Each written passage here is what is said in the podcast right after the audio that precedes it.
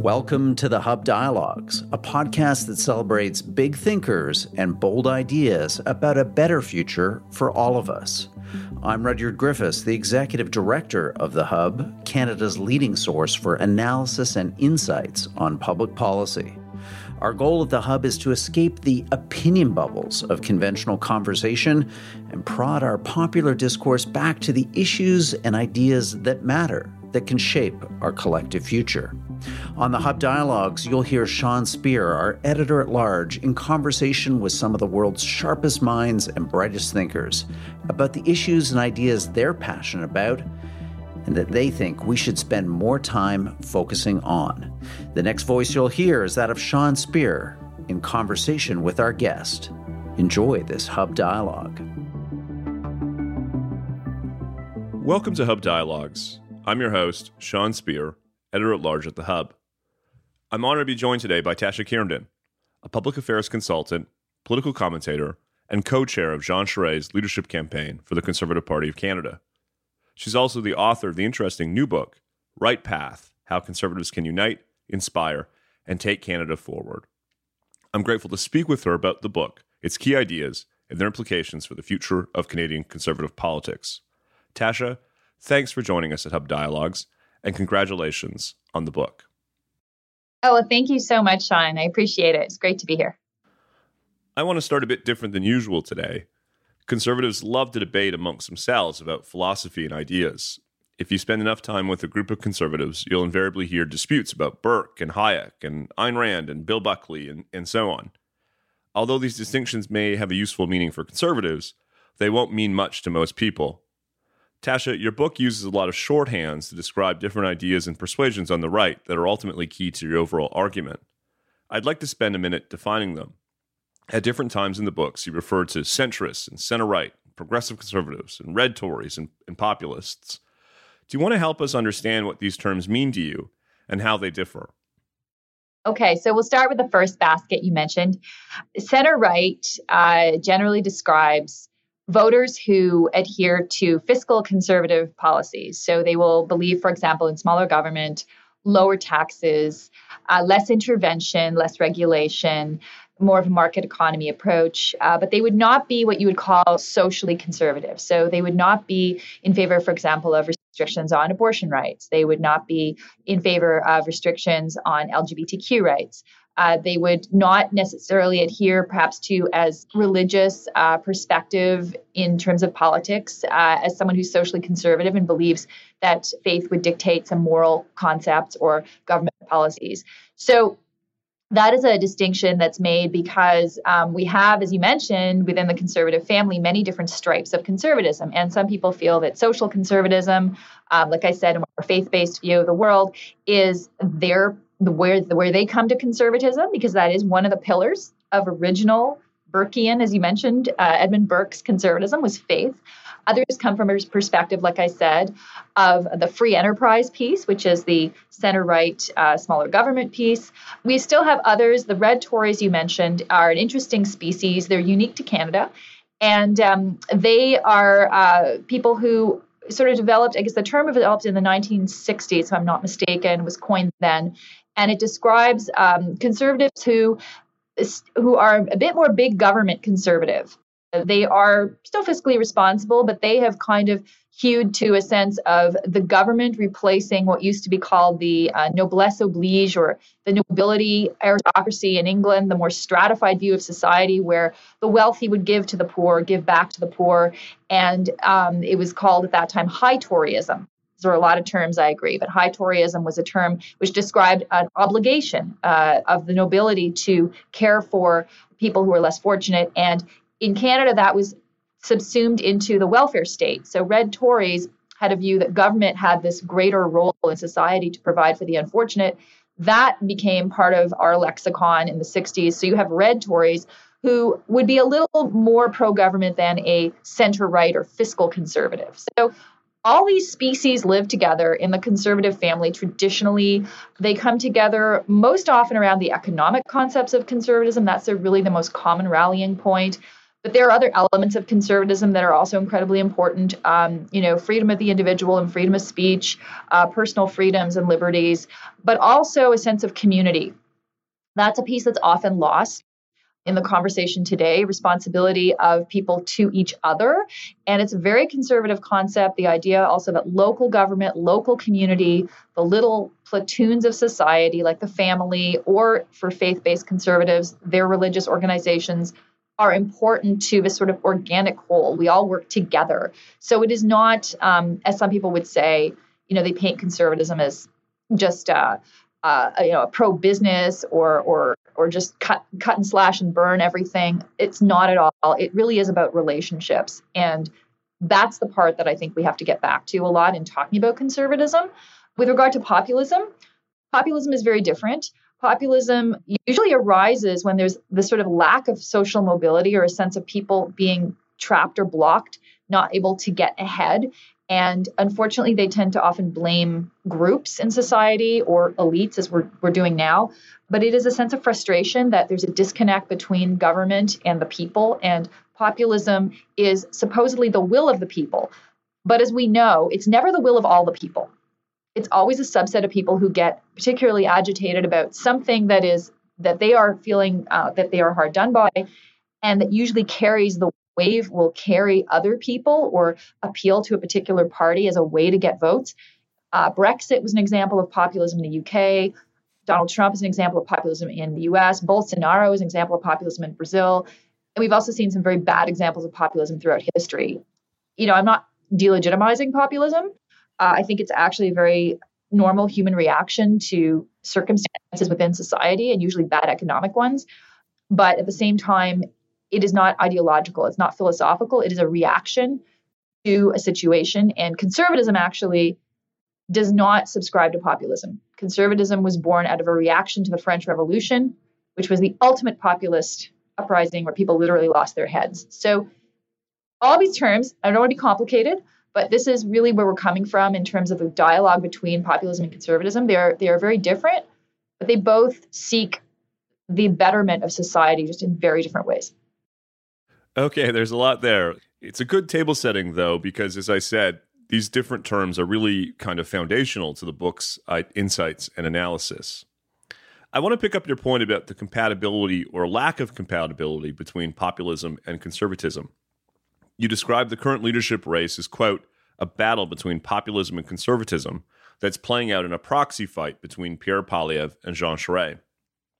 But you also observe that historically populism, quote, did take the Progressive Conservative Party in new and sometimes highly successful directions, including under the leadership of Jean Diefenbaker. So I'll have you just elaborate a bit based on your working definition. How should we think about populism and conservatism? And are they ultimately irreconcilable?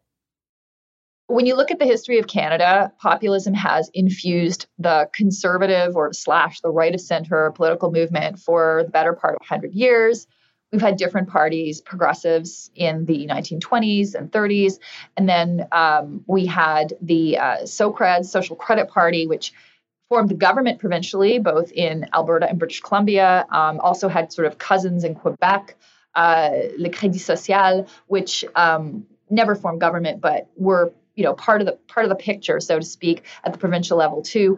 And these parties um, were all populist. In fact, populism in Canada is really centered mostly in the West. The Quebec piece was was not an anomaly. It, it, it, was a sort of a mirror of its, its Western cousin, but things started in the West. And it's partly a reaction, I think. In Canada, populism has been a reaction to the establishment, which it usually is. Populism is usually an anti elite or anti establishment movement. And the, the establishment in Canada was considered to be the Laurentian elites, people from the East, Ontario, Quebec, to an extent Atlantic Canada too, but really mostly Ontario and Quebec. And you still feel that populism in the West is rooted still in that. I, I was in Calgary most recently for my book launch, and you know, the, the I talked to folks uh, in the Conservative Party and the movement there, and who felt still very hard done by equalization, sending money to Eastern Canada, don't like Quebec. You know, I encountered quite a bit of that, to be honest. And you know, as someone from Quebec, it, it it's important to understand that that is there. It is it's disheartening. That is still an issue for Canada so many years later. but it is still a reality. And we have to acknowledge that. And politicians have to acknowledge that. So populism grows from this. John Diefenbaker, as you pointed out, was really the only Canadian conservative or progressive conservative, in his case, prime minister. And progressive conservatives, I didn't address that, but it was a marriage, so to speak, of the Progressive Party and the Conservative Party. In 1948, I think, was a convention where they officially came together. The progressives also infused the Liberal Party. Like they didn't all go to the Tories. It was it was sort of a a more um, socially progressive as I said, not socially conservative, socially progressive uh, view of the world that merged with the Conservative Party. And he was the only progressive, progressive conservative leader of a populist stripe to take the party to power. He really did so on the basis of a sort of pro-immigration and, you know, in the 1950s and 57 and 58 when he got his majority, the sense that Canada was um, moving beyond simply the English-French dialogue that that or, and history that had infused it until that point. The problem today with populism is that around the world, as we've seen, populism has become associated with many negative elements, um, with far right, with extremist points of view. Donald Trump in the United States, this sort of really now really anti-abortion movement in the United States as well. That the Republicans have sort of become the populist party. They've taken up that mantle. So for conservatives in Canada, we're being faced with all these currents that have really little to do with our domestic politics. They're very different. Canadian and, and American conservatism evolve very differently. You know, Canada's always dealt with this duality, keeping the country together, national unity. The United States has had a very different history, um, history uh, in terms of their relationship with slavery and other issues that are much greater part of their history than they were in Canada. So, you know, we we have a unique brand of conservatism, and that's why populism here, people are reacting to it many very negatively um, because they see it as bringing in American points of view or American style polarization to the country. Other people really embrace populism here. We've seen, you know, Pierre Poilievre has recruited many, many members, and, and there's a reason for that. So we're having this debate right now about where populism fits in Canada. We haven't really reached, I think, the end point, but what I say in the book is that you can address populist issues, the sense of discontent and being blocked in your aspirations in life, with conservative solutions. You don't have to resort to the sort of slogans and rhetoric we've seen south of the border or in other places. I want to stay on the topic of intra conservative tensions. You write in the book's introduction that conservatives must ultimately, quote, find common ground if they are to effectively compete for power. Let me ask a two part question. First, isn't there pretty compelling evidence that Poilievre's agenda and message is the source of considerable party unity? And second, what parts of his program, which to be fair to him, is pro immigration, pro same sex marriage, and pro choice, do you take exception to? Is it, in other words, Tasha, more about rhetoric and style than it is about substance? It's both. And like I say in the book, the book isn't about who should lead the party, it's about how the party should lead the country.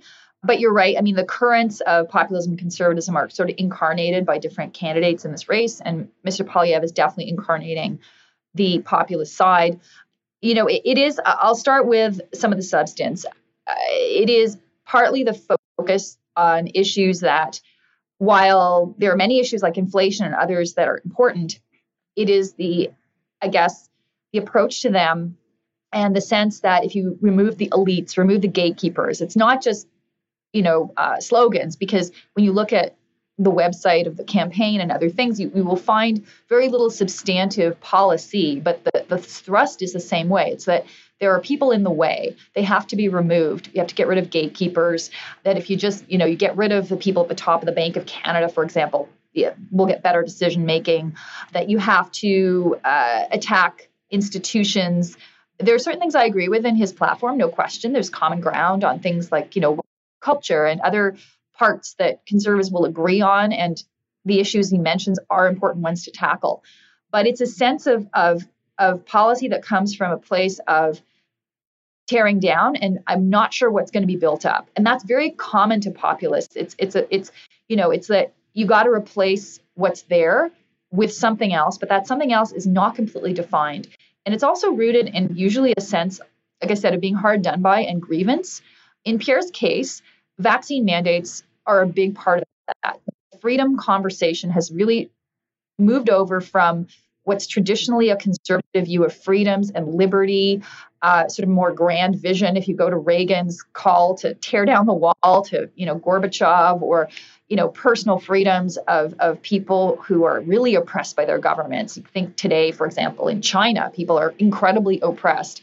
There's people who need freedom in back in the day South Africa, where where where blacks were kept down for so long. That's a call for free. That's what conservatives took up, right? Vaccine mandates are a concept of freedom that or an issue of freedom that not everyone in this country subscribes to and says that you know it's not the same it's not an assault on your freedom so grievous that it really rises to the same level but you know the convoy as i talk about it has become very much associated with mr poilievre's candidacy and support for it and it is a very divisive point in canada and you look at polling you know you will see clear divisions especially within different parties on where they stand on this so the problem I have is that it associates the conservative movement and freedom with that movement and its grievances. And it is hopefully a limited time window. The pandemic won't be here forever. And secondly, it is very alienating to a lot of people who see dog whistles, who see American stuff in there, who, you know, saw various elements, Trump flags, this kind of thing. And yet they were limited in the protest, but still the fact that they were associated with it makes people uncomfortable in the center right and blue liberal space. So the problem with that is you you will attract some voters, no question, on the side of the, the further right or you know the, the populist vein. You will alienate others in the center right where there's a lot of opportunity for us to grow. So that's my issue with populism, the way it's playing out it's not populism itself so much as the problem is the way that it's being used in the campaign and the both the rhetoric and the substance of it to attract people. I'll come back to your point about how to reach new and different voters because that's a pretty fundamental part of the book. But before we get there, I want to take up the proposition personified by Mr. Charest. You make the case in the book that, quote, Charest would likely remake the party in the image of the former Progressive Conservative Party. Again, let me ask a two part question. First, do you think there's a large enough constituency within the Conservative Party to go back in that direction? And second, what would you say to the argument that Erin O'Toole actually represented that political approach and it ultimately failed? Okay, I'll tackle the second one first, uh, which is Erin O'Toole represented center right conservatism. Um, he did and he didn't. When he ran for the leadership, he ran as a blue Tory, you know, true blue. I think it was actually a slogan. So there were expectations of where he would land politically. And then he pivoted more to the center right. I think the environmental issue, you know, when he was at the policy convention of the Conservative Party and there was a defeat of a resolution to recognize climate change, and he came out and said, you know, climate change is real and words to that effect. There was a sign there was a disconnect between what people thought he was going to stand for and what he did. Uh, and so that got the ball rolling on this piece of, you know, where's the party going to go? My understanding is also the way policies were rolled out, um, including on that issue. There was not as much consultation within caucus. People were unhappy. So there were internal issues too. But then during the election, he kind of played both sides and flip flopped on issues like, um, you know, gun uh, gun laws, urban policies. People in cities were were kind of confused, like, where does he stand on on these things? And so it was more that he tried to pivot, but people, in the end of the day, didn't feel that he was genuine. Is different because he is running as how he is, and he's not going to pivot. You know, I've, I've, known the guy for 30 years. Uh, this is who he is, and I think Pierre is also running as who he is. So I think that actually in this in this race, you're getting archetypes and people who are running in in the way they would govern. So that is actually healthy for the party to know that because ambiguity is killer. You have to be authentic. Um, Jean Charest does incarnate what I would call the progressive conservative or center right vision of, of what conservatism is. It's a big tent vision. Um, the difference, one of the pillars is law and order, is a difference that has been pretty starkly drawn between Poilievre's approach and Charest's approach. Law and order is a central tenet of conservatism. And that is where a lot of people felt the convoy broke faith with what conservatism is and a respect for institutions, tradition, what has come before, incremental change as opposed to wholesale, let's throw the bums out attitude. Jean Charest is very much about the respect for those institutions. And yes, reform where necessary, but not the sort of aggressive attack on them that some people feel that the convoy represented. He also has a track record of policies on the center right. Um, when he was premier of Quebec, he was a liberal because that was the party that was on the more right in Quebec and would have been classified as center or center right. You know, he had a good record on deficit reduction, on uh, reducing the debt. He put in policies there to do that in the long term he uh, was also you know he's he's lowered taxes. He's he's not a big government conservative under the government of Brian Mulroney as well. You know he was he championed free trade and he championed policies that were obviously what we consider conservatism today. So he has this conservative track record but on social issues he's definitely progressive. Um, and in Quebec you know you I say this in the book on the issue of abortion for example Stephen Harper had it right and Joshua would do the same you just don't, no, don't go there. Do not touch it. It is settled. Many people won't want to hear that, but I'm saying it because if you want to get any votes in Quebec, if you want to get votes in in more progressive uh, urban areas, you are not going to get them if you are ambiguous about abortion or if you say you're going to reopen that debate. It is just not going to happen. So that is something that is for the Conservative Party. Some people will find a hard pill to swallow, but there are other ways of pleasing social conservatives and recognizing their contribution and what they need within the conservative family that do not involve that issue that conservatives should pursue. And Jean would pursue those. He's very pro family. Family is another pillar of conservatism, a definite tenet of that. And, you know, there's generally speaking, the, his approach to it is very much in line with how the former progressive conservative government approached things. But he does also recognize the need for national unity in the country, and that is that is an issue that is always overarching in Canadian politics. It doesn't matter if you're a liberal, a conservative, or other. It is one of the fundamental challenges our country has. It's a bigger challenge for conservatives because you see this division between the sort of more populist West and the more progressive conservative East. And how do you square that circle has become, I think, the real conversation of his leadership is how do you do that? It's um it's something that that we are grappling with as a nation once again.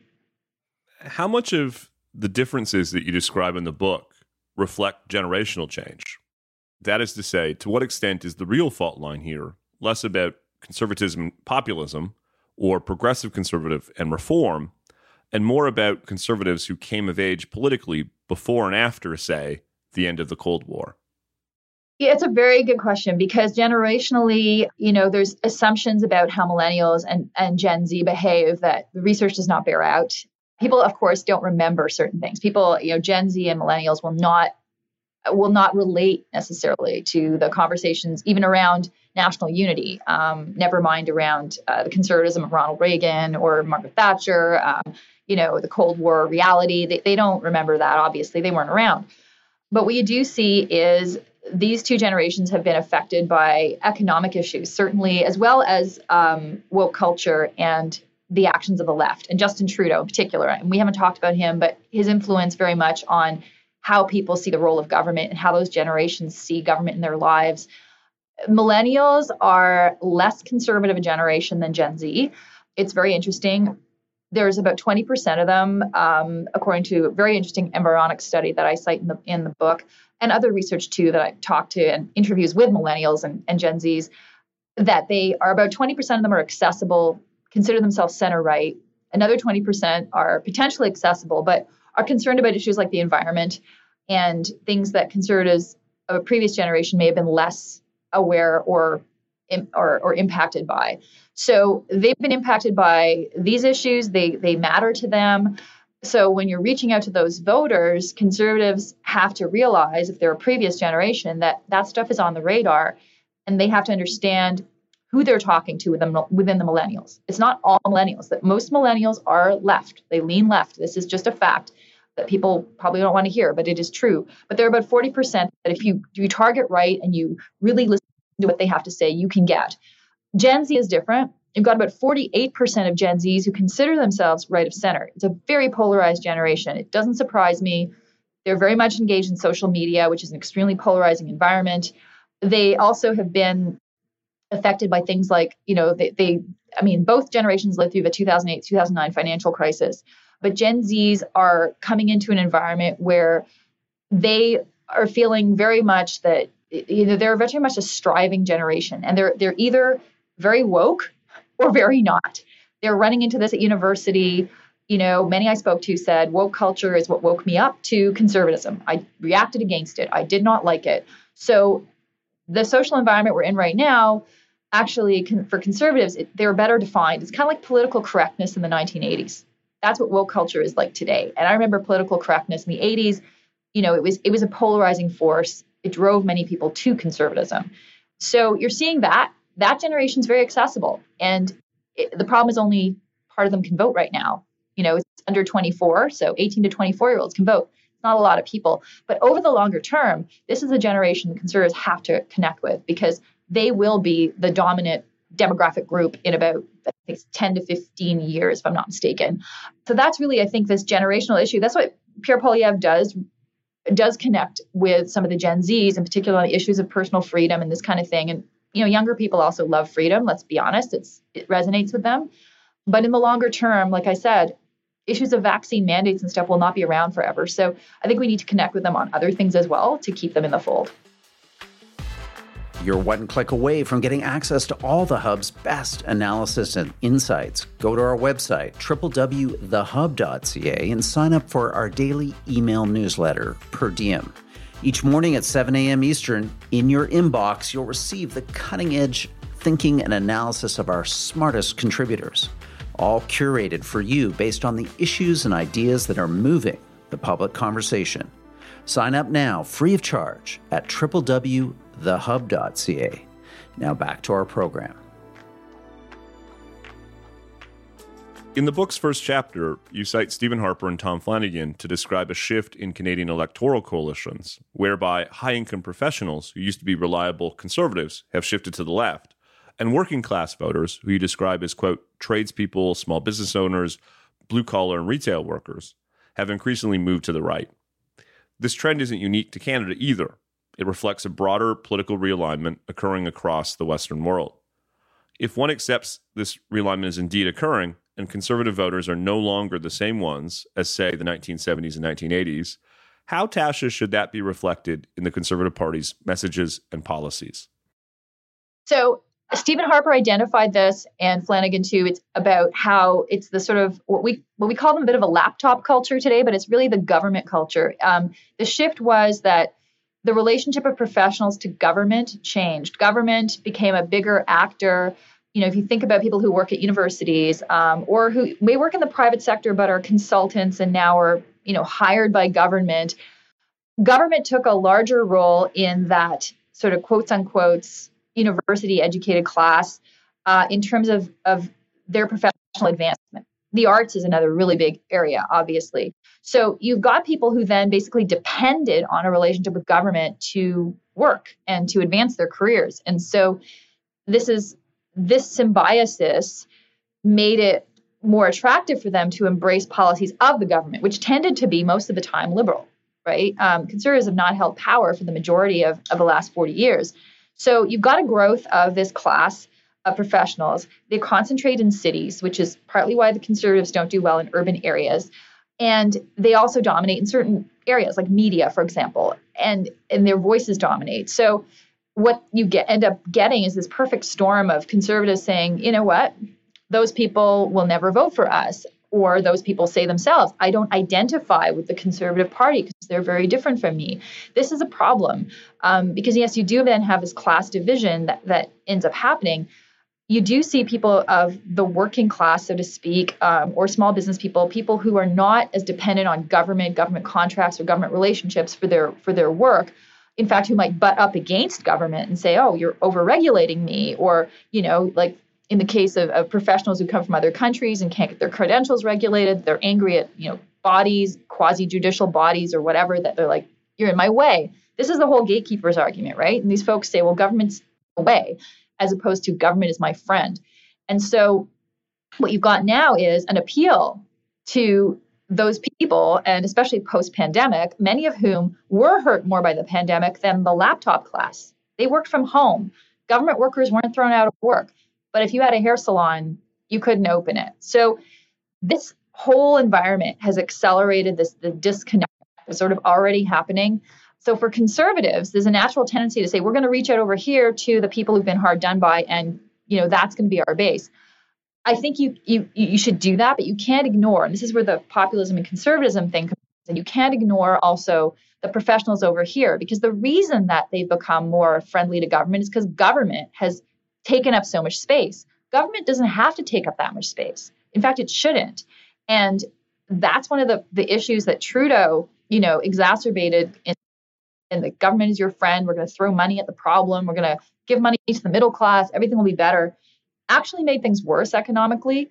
And we're entering an era where government has no money, right? We're over a trillion dollars in debt. Government is not going to be your friend because it just cannot be. So I think there's going to be a weaning, in a sense, of that class from government. They're going to start to say, wait, wait a minute. I can't rely on government either. So I think conservatives will be able to connect more, perhaps, with those people as well. And they need to, especially in urban, because if conservatives don't get votes in suburbs and urban centers, they're done, right? I mean, that's that's where the growth people are, are moving to, and so there has to be both. You have to reach out to both groups, and you can't pit them against each other, which is a lot of what's happened within this pol- populism versus conservatism dialogue. You have to find common ground for both. And to me, the common ground is opportunity. I talk about that in the book. It's not the freedom language, but opportunity. People want opportunity to live their lives to, to buy that house, get the job they want, have a better future for their kids. That language is common to both groups and I think could be used to meet their needs and get their votes, obviously, which, which conservatives need to do. A major idea in the book is that the Conservative Party is going to have to grow its support if it's to consistently compete for power in national elections. You see what you describe as, quote, blue liberals is key to growing uh, the party's support. Pierre Poilievre, by contrast, seems to be targeting supporters of the People's Party of Canada as a, a, potential source of growth for the Conservative Party of Canada. Why is he wrong and you're right? What evidence is there for a critical mass of disaffected liberals who are accessible to the Conservative Party? Okay, well, I'll enter a couple of things that have happened in recent days. Actually, a poll just came out from Angus Reid that showed quite clearly that if you have the archetypes, Charest and Poilievre elected or, or, as leader, where would votes go? And what you do see is definitely under a Poilievre government um, or a Poilievre party, Conservative Party, you would have an uptake from the People's Party. Their their numbers drop significantly, but you do not see that. You see the Liberals, the gap with the Liberals is much smaller. Uh, the Liberals still have 29%. Even the Conservatives would have 34 which means that the conservatives, based on the last election, if you look, they had 34% of the popular vote at that time, would not form government likely. The gap is smaller. They pull from, like you said, the PPC. If you had a Charest, uh, you know, more center-right conservative government, you see that the liberal numbers dropped. I think it's 25 is like a nine-point gap. Charest still has 34%, but the, he pulls from the blue liberals. Uh, I call them blue liberals because that's what they call themselves. You know, Bill Morneau, is a recent example of someone who came out and said, my government wasn't right enough for me, basically. Said they weren't focused on prosperity. It was just redistribution. That's all Trudeau's about. And he was belate, you know, bemoaning this. And I, I you know, could t- give you a hundred anecdotal stories of people from the Liberal Party who have connected with various campaigns, including the Charest campaign, and said, you know what? We don't feel at home anymore. We feel like our party's gone off to the left with the NDP, and this is terrible. We're homeless. And Jean Charest himself said there's homeless liberals out there. This is a relatively new phenomenon, but it doesn't surprise me because the party, the, the Liberal Party, has veered very, very left. So these are people who are traditional switch voters, mostly liberal, but they are fiscally inclined to the same policies as, as centrist or, or um, you know, right of center politics. So those are the voters I think that the, the Tories have the biggest pull towards. And the gap that you see in the polling shows between what the liberal vote would be and what the conservative vote would be in that situation shows the conservatives could form a government.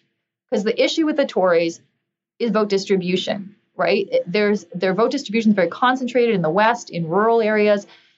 That is unhelpful. They need to broaden that base out to GTA and Quebec and other places where liberals are winning by like three, four percent, right? But that three, four percent you could capture and then you could take those seats. And Harper did that in 2011 right? He divided the left and conquered. So we have to do the same.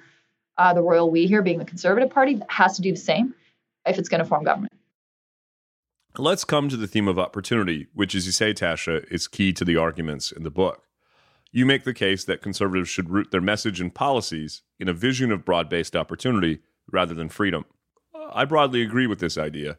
As a parent, I'm motivated by opportunity for my son rather than freedom as an abstract idea. But at times it's hard to discern what you mean by opportunity and how it would manifest itself in a particularly conservative policy agenda. What, in your view, would represent an opportunity agenda, and how would it differ from, say, Pierre Poilievre's vision or even Justin Trudeau's vision for that matter? Okay, so starting with Trudeau's vision, um, Trudeau's vision is the vision of that was articulated in uh, Chrystia Freeland's book Plutocrats. It's a leveling vision. It is not a vision of raising people up. It's a vision of redistribution. So it's prioritizing groups based on identity or class or um, you know personal politics and saying a feminist agenda is the perfect thing. It's like we are to I'm to be a feminist and I'm going to appeal to women and we're to put a feminist lens on the budget and all will be well. And what does that mean? It means that you are basing your politics on the needs of one group over others. And it's not to say that, you know, women's views shouldn't be considered and, and impact of policies on women shouldn't be considered, but the, the way it's portrayed is definitely is is is a voter calculus, but also uh, a calculus of government is the friend to you. And it's anti-opportunity because it's not about equality of opportunity. It's about who you are. The flip side is what populists hate, which is it's about who you know, right? So if you're a third generation Torontonian Canadian who knows everyone in certain, you know, professions or business, your family does, then you'll get ahead because you'll be privileged and prioritized over other people who maybe new Canadians don't know anyone or are just, you know, from from middle class family don't have those connections. So on both ends of the spectrum, you get the sense of like the elites are favored over here or identity politics is played over here. And that is a recipe for uh, lack of social mobility and a sense of social frustration. Populism feeds off that on the one side because they blame the elites for it, and uh, Trudeau and and woke culture feeds off the other side because they they basically say this is you know government it's government's the one that's going to fix it not the private sector. You can't leave it to people because their judgment is not what it should be. So in the middle of all this i say are the common sense canadians. We're looking around going this is not neither side of this really appeals to me the populist anger against elites doesn't appeal to me the woke stuff doesn't appeal to me where's my political home and this is what i say in the book about opportunity is that most people are just looking to get ahead they are not they're looking for a fair outcome. And a fair outcome can be unequal. Not everyone is going to end up in the same place. But if you all have the same shot, if it's considered that the game is not rigged in favor of X or Y, you will be satisfied with the result. And this is not just me talking. There's research that's been done. Um, I cite a recent book by Eric Protzer and David Summerville, who's, who's at the University of Victoria. Protzer is an American researcher. And they found that the lack of social mobility is really what feeds populism. It's a sense that you cannot get ahead even if you do all the right things, and that that's not fair. And they say that uh, policies about equality of opportunity can take different forms, but essentially a government that favors that, that provides sort of a floor, if you will, of you know basic things like healthcare, education. These are essential for people to have a certain measure of if they're going to have a fair shot and an equal chance to other people. So there's it's not about about redistributing income. It's about essentially ensuring there's a floor for opportunity and then people are left to their own devices to take from that and do what they can to achieve their their goals or their family's goals. But you have to have a perception that you're not favoring someone simply based on identity or connections or other things. And then people will feel like they have a fair shot. And but the conservatives are have been about equality of opportunity since the days of Edmund Burke. He even talked about it in 1789 that this fair shot should be part of a of what conservatives are about. So to me, that's really where we should go. Yes, you need a certain measure of freedom to do that. But like I said, the call for freedom has become associated with elements that some people find very negative right now. So language matters. And I say wrap it in a bow of opportunity, and people will be much more open to what you're talking about. Let's wrap up on what comes next for Canadian conservatives there's been some controversy in, in recent days about whether you and others are essentially calling for a fracturing of the Conservative Party. The source here seems to be the final chapter of your book, entitled The Return of the Liberal Conservative Party, in which, amongst other things, you discuss the prospects of a new center right party in Canada. The press release accompanying the book states the following quote, I think the best outcome would be for the Conservative Party to choose the center right path.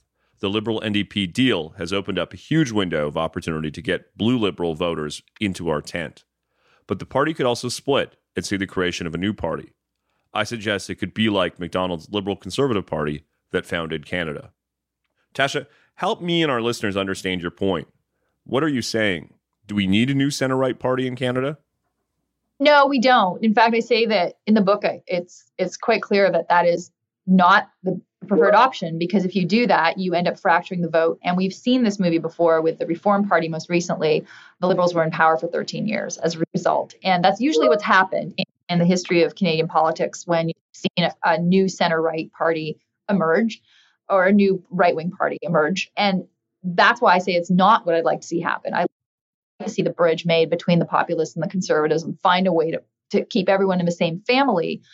That being said, uh, you know, people are worried about this issue, which is why I address it. Uh, the party, when I say the Liberal Conservative Party, it's a bit tongue in cheek because that is the name of the original Party of Confederation that John A. Macdonald founded, the Liberal Conservative, small l, and it was uh, a party that represented, as he described it, progressive conservative values. He described that back in 1867. He used the words progressive conservative. The party then became known as the Conservative Party. It dropped the liberal piece. The liberal was not what we consider big L liberal. The liberal was sort of uh, views of like sort of Lockean views of personal freedom and that kind of thing, classical liberal philosophy that infused the conservative party of the day. So his party was this progressive, conservative, forward looking but incrementally you know changing party that sought to not only advance conservative views but also keep the country together knit together this confederation that has been challenging since its inception. So to me that is where we're at. I'd like to see our party look like that. I'd like to see our party you know be that big tent that can address issues of unity, but also focus on economic development and inflation and all the other challenges that we have. And I think we can do that if we, you know, we take the right path, as I call it, and we take this language of opportunity and we look for the three voter bases that we need. But I worry, and other people do worry, which is why I raised the issue that, you know, this the party may fracture again. So it's a cautionary tale, I guess, what I'm trying to to start the conversation around. But I've been very clear that I do not want us to start a new party because it sets you back and it will ultimately, you know, ultimately comes back to the same thing of what kind of party we need. And we have one. Let's work with it. Let's stay together, keep the family together and and, you know, win the next election because we don't want to lose a fourth time. The book is Right Path: How Conservatives Can Unite, Inspire, and Take Canada Forward. Tasha Kheiriddin, thank you so much for joining us at Hub Dialogues. Thank you so much, Sean. It's been a pleasure. Thank you for listening to this episode of the Hub Dialogues, brought to you by The Hub, Canada's leading source for analysis and insights on public policy. We hope that you enjoyed this episode. Maybe it expanded your horizons, opened your mind to some new thinking and ideas. Please don't forget to share this episode with your friends and family, subscribe wherever you get your podcasts, and leave us a rating and review. That would be greatly appreciated. I'm the Hub's executive director, Rudyard Griffiths. The host of today's program was Sean Speer, the Hub's editor at large. This episode was produced by Amal Attar Guzman. Our audio producers are Alex Glutch and David Matta. Thanks for listening.